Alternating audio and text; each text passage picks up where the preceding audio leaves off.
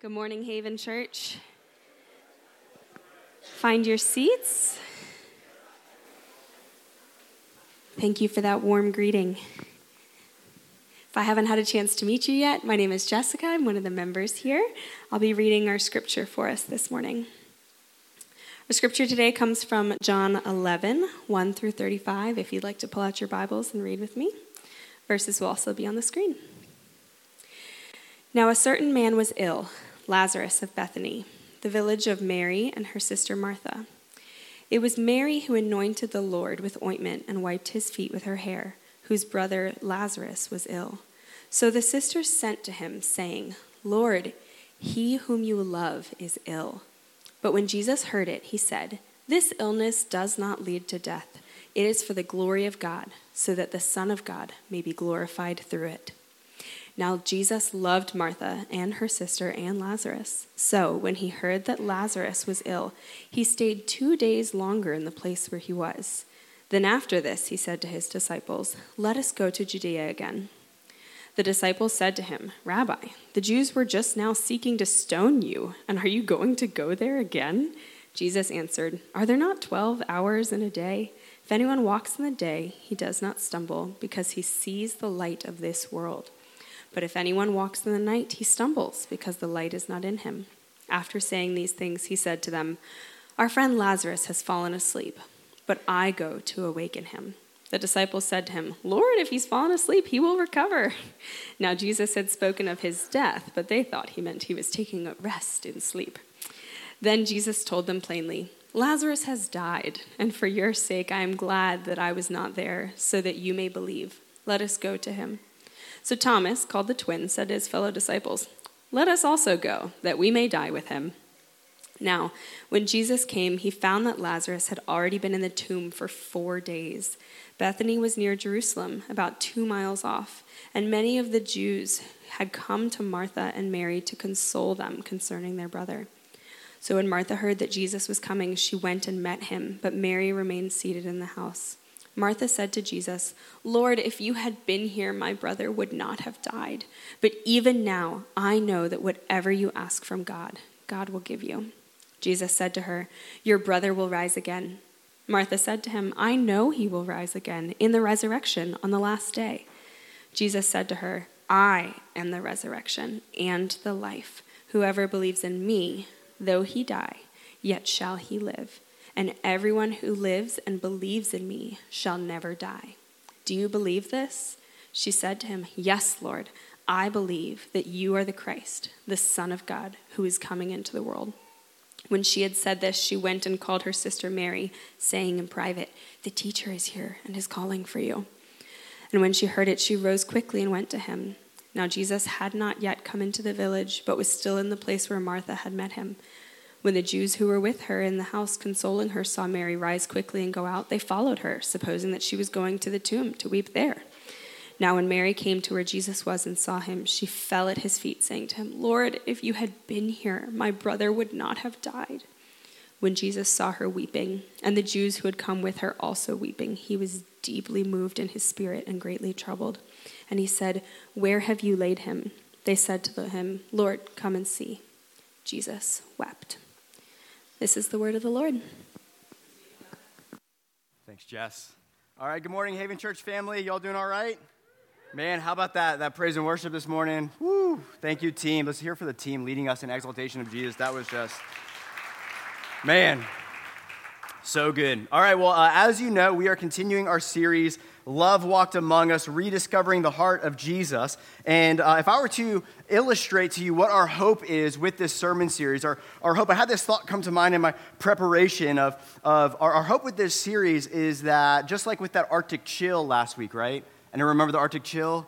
Like nine degrees, ton of snow, you go outside and you're cold and you're numb, right? Well, how do you get warm?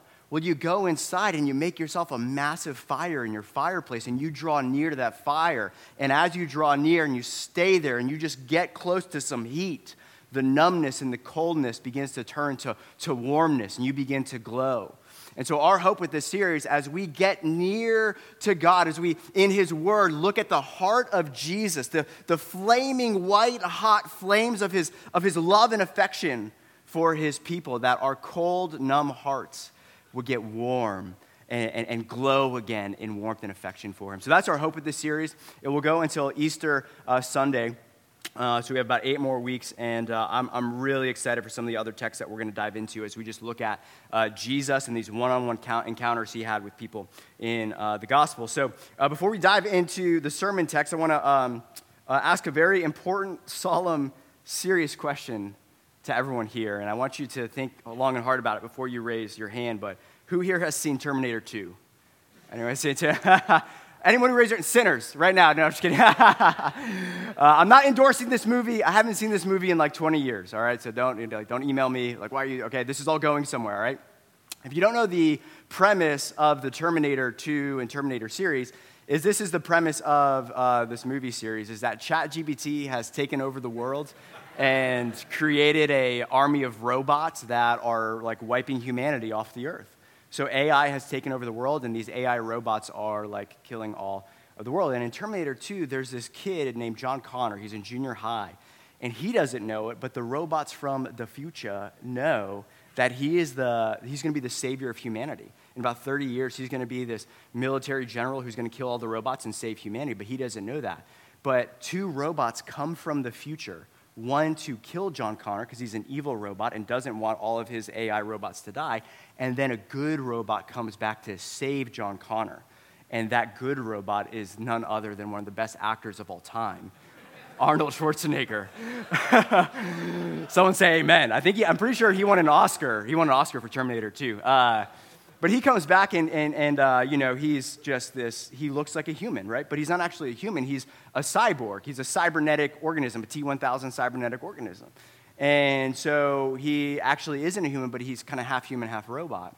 And the whole movie, Terminator 2, is this young junior hire uh, kind of pulling out the uh, lack of emotion from the robot. It's, it's, really, it's really funny, really comedic to see Arnold and the robot, you know, you know, when he first sees John Connor, some effect of like, John Connor from the future, come with me if you want to live, you know.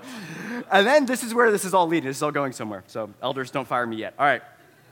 Is at the very end of the movie, and I haven't seen, I had to look this up. At the very end of the movie, movie uh, there's this huge epic scene where the evil robot finally dies, and and Arnold, the good robot, is, is his, his true identity is revealed. He's got like that one red eye because his face is kind of melted away. He's a robot. And the kid is crying. The kid is just overwhelmed with emotion, John Connor.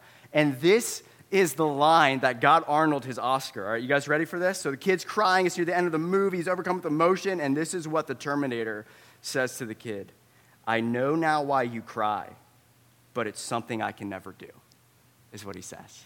I know now why you cry, but I, as a robot, it's something I can't do. And the reason I share that, this is often our view of God's heart towards us, right? We have so much trouble looking at Jesus and understanding that in one person, divinity and humanity dwelt in one person. And so, and so it's, it's hard to be like, well, well, Jesus, do you really feel for us? Do you really know what it's like? You're God, you're, you're superhuman right?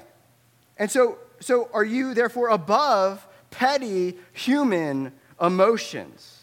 And God's love for us is hard to comprehend because He's God. We think since He's God, He's cold, that God is distant, God is robotic, God is devoid of true uh, of feeling. And the reason why is because, in comparison to God's vastness and His glory and His greatness, if we're having a bad day, it's like an ant is having a bad day. Like, like imagine like an ant, like, you know, crashed his car and lost his house to a rainstorm and, and like and you're just like hey man sorry ant i know now why you cry but it doesn't really affect me that much right? Because you're a mere mere ant. And that's often how we view god is he, he understands but he surely isn't moved emotionally.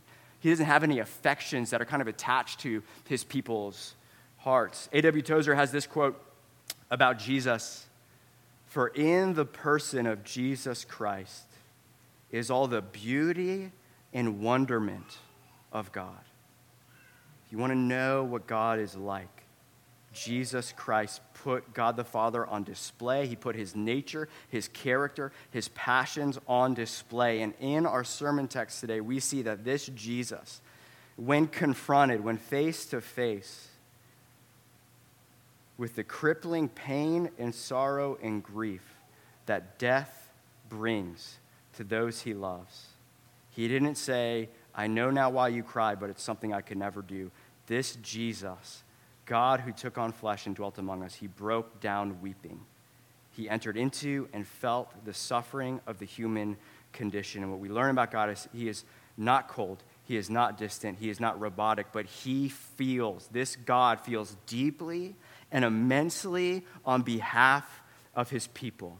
And why is that? Because if God is love, then that love will manifest in deep affection and feeling. Because wherever there's love, there is deep, deep affection and feeling for the object of one's love. So that's what we're going to be looking at today. Really simple sermon outline past, present, future. Jesus wept, Jesus weeps, and one day Jesus Christ will end all weeping for his people. So let's pray, and then we'll dive into the word. Heavenly Father, we thank you that we can call you Father. We thank you, Jesus, that you have torn down every obstacle that would keep us from your heart. You did all the work. That's what we celebrate. Is you just invite us to come. You say, I provided the wine, I provided the bread, I've, I've, I've, I've torn down the wall of hostility of your sin. And death doesn't get the final say. Death is just a doorway to everlasting life, eternal life, fellowship with me. You've done all the work, removing every obstacle that would keep sinful humanity from encountering the eternal depths of your love. And so, Lord, we say thank you for that. And I pray, Holy Spirit, that you would do something unique and special in our hearts. I pray that this would be a life changing morning for us, God where by your word and by your spirit you break through and pierce through hard, cold hearts. And it's the, the love and the kindness and the affection of God shown to us in Jesus that melts hearts of stone. Because if we see you rightly, if we see you rightly, we would never, never want to turn our backs on you, God. We never want to leave your presence when we see you rightly. So, so open up the eyes of our hearts that we can see you rightly and the heights, give us strength to comprehend the heights, the lengths, the depths of your love for us in Christ Jesus. That if you love us to the extent that Jesus, you would lay down your life for us, then surely that love manifests in shared feeling and emotions for what your people are walking through, God. So comfort the brokenhearted, encourage the weary, strengthen the weak this morning, God, and we give all glory to you, and may all eyes be on you this morning. In Jesus' name we pray. Amen. All right, Jesus wept. So, quick context this first point Jesus wept. Context of our text is if you read John chapter 10, we're in John chapter 11, John chapter 10, Jesus is near the end of his earthly ministry. He had just left Jerusalem uh, where uh, they were celebrating the Feast of Dedication, which we know as Hanukkah. In late November, early December, that was when that would be celebrated. And he just left Jerusalem and now is uh, uh on the eastern uh, uh, side of the Jordan River. Why are Jesus and his disciples on the eastern side of the Jordan River when we find him in John 11? Because when they were in Jerusalem a few moments prior, Jesus kicked the hornet's nest in Jerusalem. And all the religious leaders had it, they're like, we have it up to here with Jesus. They had stones in their hands ready to stone him and ready to arrest him. And so, where we find Jesus is he now is on the eastern uh, shore of the Jordan River uh, in a town where John the Baptist began his earthly ministry. And within a few months, Jesus would be on the cross. So, we're in between kind of Christmas and Easter, if you will uh, in the narrative. And Jesus is there and he gets news. What does he get news? If you look at verse 3, what does it say? This is the news he gets. Verse 3 Behold, Martha and Mary sent the messenger. They didn't have a text or an email back then, so you got to send someone to walk. Behold, someone comes and says, Behold, Lazarus, whom you love, is ill. Is ill. Now, I love in our text today and we're going to hone in on this. We're not going to gloss over this because it's important for, to, to, to, this is the linchpin for why we see that Jesus wept. Look at how John, the Apostle John, the author of this letter, inspired by the Holy Spirit, describes the love the, that Jesus had for this family. He says, Lazarus, whom you love, is ill. And then verse 5 says this Now Jesus loved Martha and her sister and Lazarus.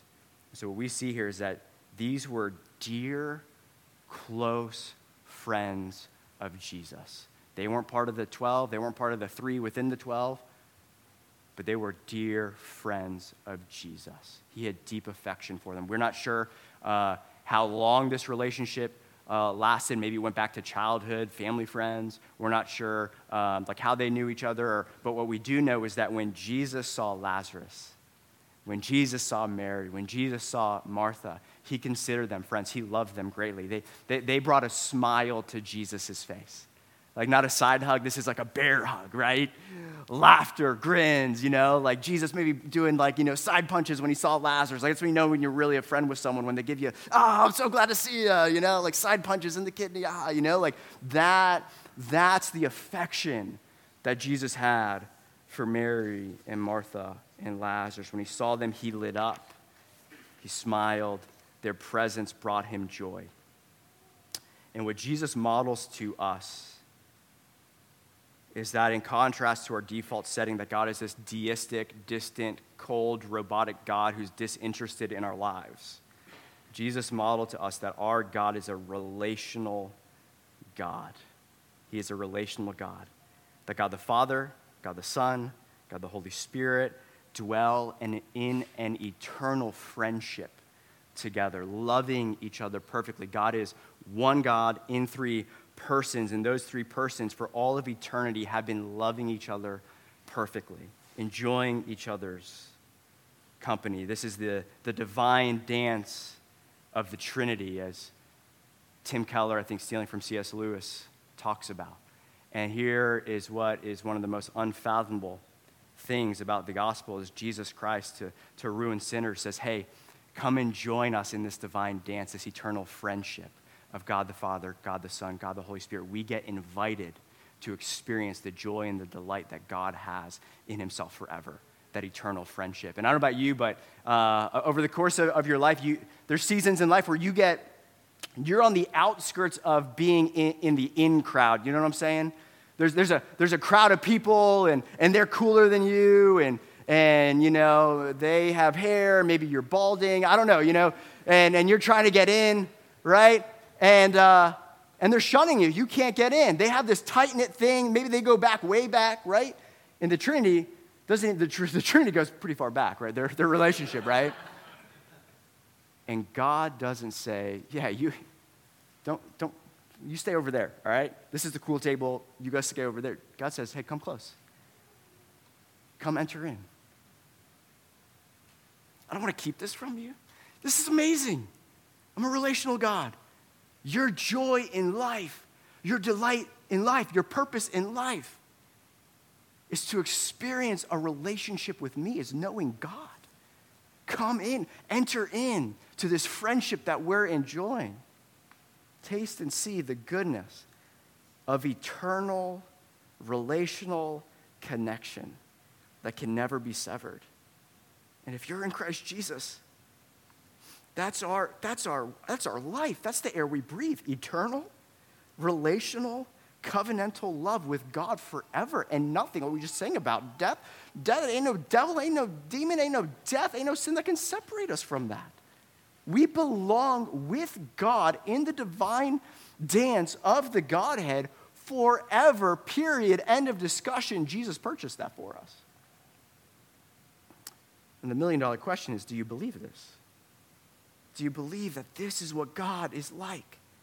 This is his, his heartbeat. When it says, when, when, when they go to, to, to Jesus and they say, Lazarus, whom you love, do you call dibs on that? We don't want to read ourselves into the text, but we know, we know that, that the gospel reveals God's love for us. And if we fell ill and somebody sent a messenger to Jesus on our behalf, you know, it would be uh, Nick, who, um, he's not the best. Nick, who uh, kind of grinds your gears. Nick, who can't get his act together. Nick, who can't handle it. No, no, no, no. What about this? Nick, whom you love, is ill. And it moves the heart of Jesus. Do you believe that? If you believe that, this is like my whole point of my sermon today is saying if you believe that, you'll draw near. And if you don't believe that about God's heart, you won't draw near. But everything we see in the gospel is God saying, Come close. I have taken the hit. I've removed every obstacle. Why? Why? Why? Why? What's the end goal of redemption? Relationship. Come close to my heart. Come close to my presence. I want you with me forever. Lazarus, whom you love. Is that how you see God's heart for you? The heart of God is He delights in His children, He enjoys their company. In the upper room, He calls His disciples friends. And the simple definition of a friend is someone you want to hang out with. You know? Someone you want to hang out with, right? Anyone here have a friend they didn't want to hang out with? Right? If he calls you friends, I, I enjoy your company. You bring a smile to my face. And again, the reason I'm honing in on this, you and I will keep our distance from God if deep down we think he's disinterested or disgusted with us. Because we'll never move close to someone who will reject us if we open up our hearts to him. And just as Jesus wanted to spend time with Martha and Mary and Lazarus, you better believe he wants to spend time with us because in John 15, he commands us. He says, You abide in me, you remain in me, you stay connected to me, and you will bear much fruit. Don't leave me. I want, I want your heart connected to my heart. And that's the insanity of the gospel, is that we sinners who wanted nothing to do with God, God wanted everything to do with us, to the extent that Jesus Christ would die to spend forever with us and us with him. And we're going to close in Revelation 21, uh, where the, the anthem of heaven is uh, the place where God dwells with man and man dwells with God. And this is what we know. Moving from that, God deeply loves us, to this. What we know about genuine, sincere love is true love always shares in and participates in feelings. Do you guys catch that? True love always shares in and participates in feelings, meaning this it is impossible to love someone. This is why love is so hard. This is why it's so hard to open up your heart to somebody because, because it's impossible to deep down love someone and remain unaffected by them. When you open up your heart to somebody, your heart gets, gets, gets hitched to their heart, if you will, right? Like I have uh, some friends, I never used to cheer for the, the Philadelphia Eagles for good reasons. And then uh, when I came to this church, the Matthews family are diehard Eagles fans. And so in 2018, when the Eagles won the Super Bowl, I never liked the Eagles. I was, you know, Washington Commanders fan. You, you have to hate the Eagles. But I was like, man, I, I love them. And I saw the video, you know, them celebrating, them dancing, them jumping up and down, shouting, and it brought me joy. I was like, that's awesome.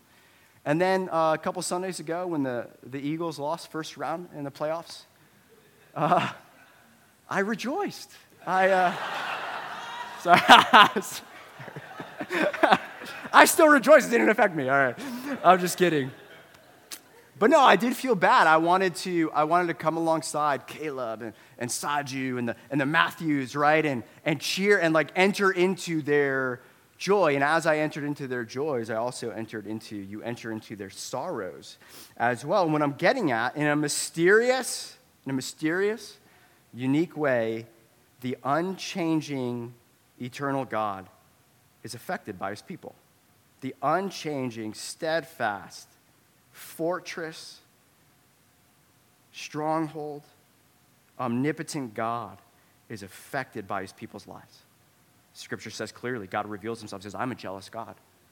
Which means that when his people go and leave his presence and chase after idols, that, that, that, that this stirs up this, this divine, pure, uh, uh jealous love. And if you've ever been married to someone or dating someone and, and, you, and, and that were to happen to you, you would understand what God is saying saying, That's my heart towards you. We can, we can, Scripture says that we can actually grieve the Holy Spirit inside of us. We can grieve the Holy Spirit. And sense Jesus' love, and he reveals the love of God, what we know about Jesus is Jesus shares in and participates in the feelings of his flock. I've shared this recently, but I'll share it again because it, I, I, felt led to share it and it illustrates what I'm talking about. Uh, in 2021, we bought a, a, house in North Springfield. It was an older house, and uh, in the backyard, there's like six massive trees, like monsters. And I'm looking at these trees, I'm like, man, if one of these things fell on our house, they're really close, it would, it would like a knife to butter, just like boom, you know, like divide it in half. Like now I have two houses, great. Um, and one of the trees, it was, it was two trees together, and inside it was, it was, it was rotting. It was called tree rot, I think is what it's called, in the stump.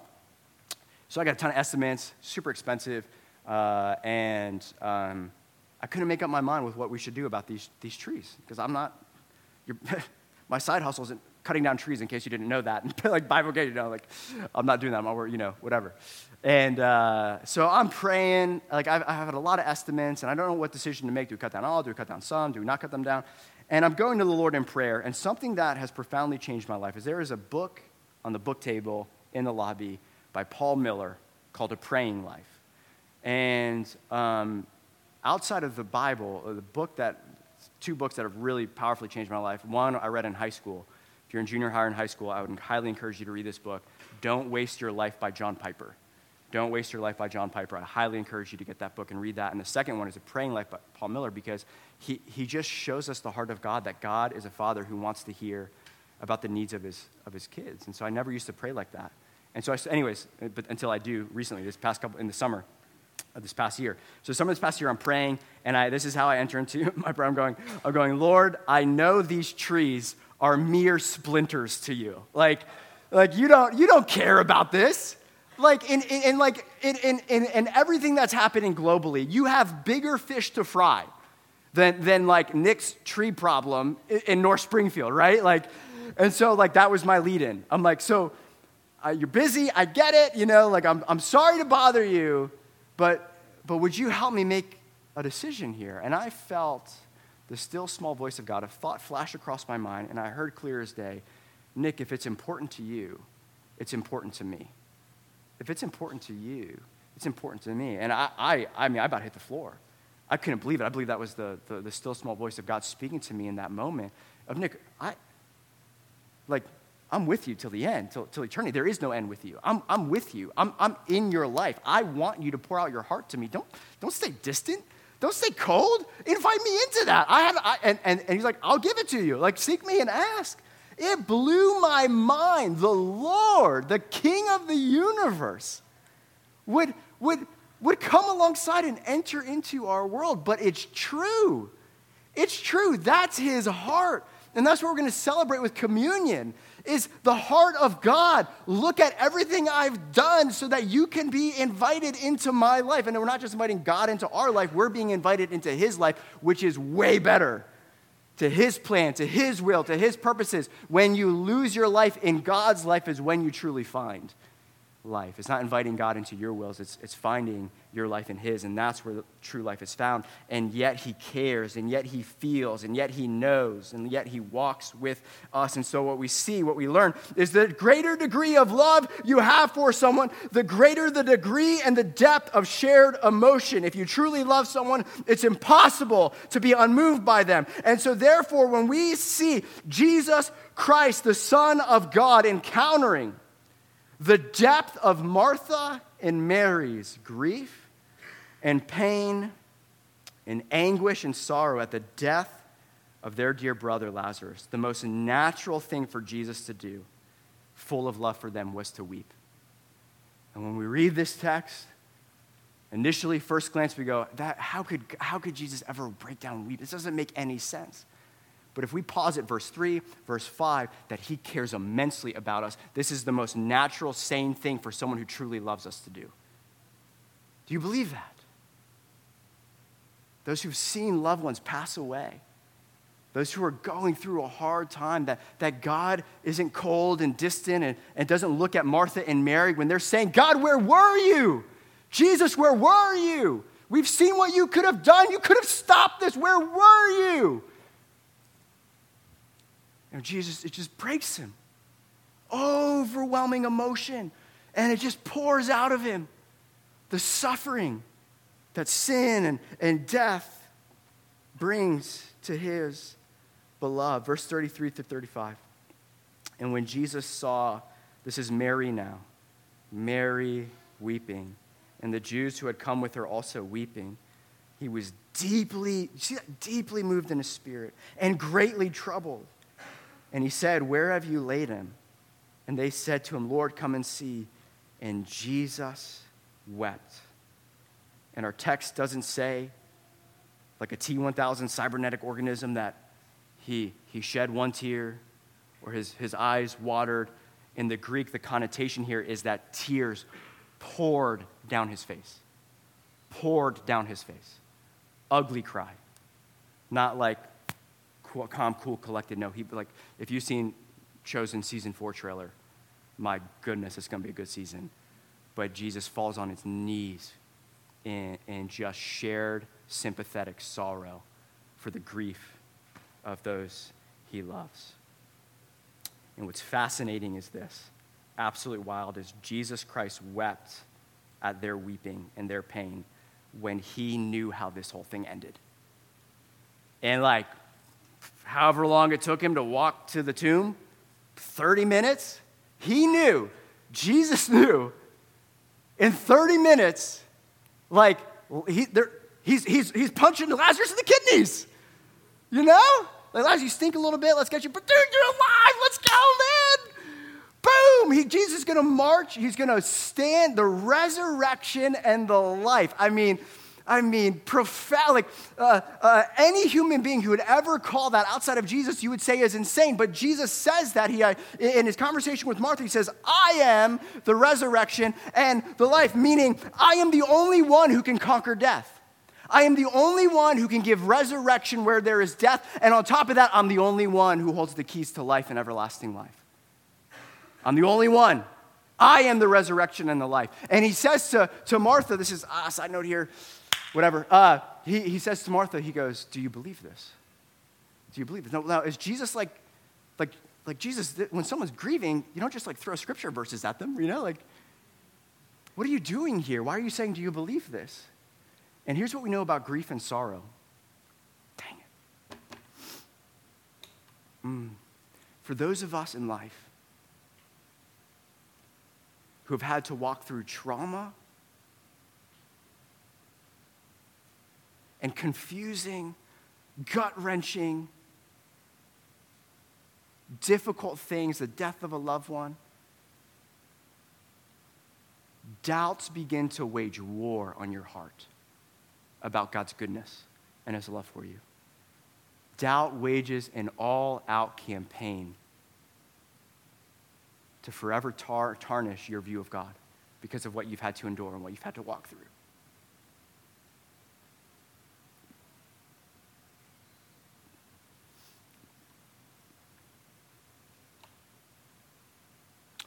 At our community group, we're sharing testimonies uh, every meeting to start our meeting. And my wife got chosen last time.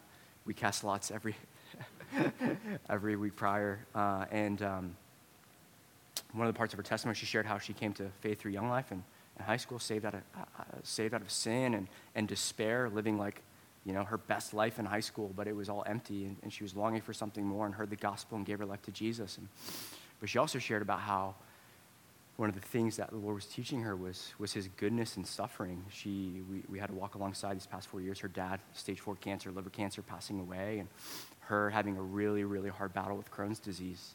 And um, something her sister, in the midst of their dad passing away, in the midst of her Crohn's disease, and it was brutal. Like we've spared you the details, but that year, where it got undiagnosed, it was brutal.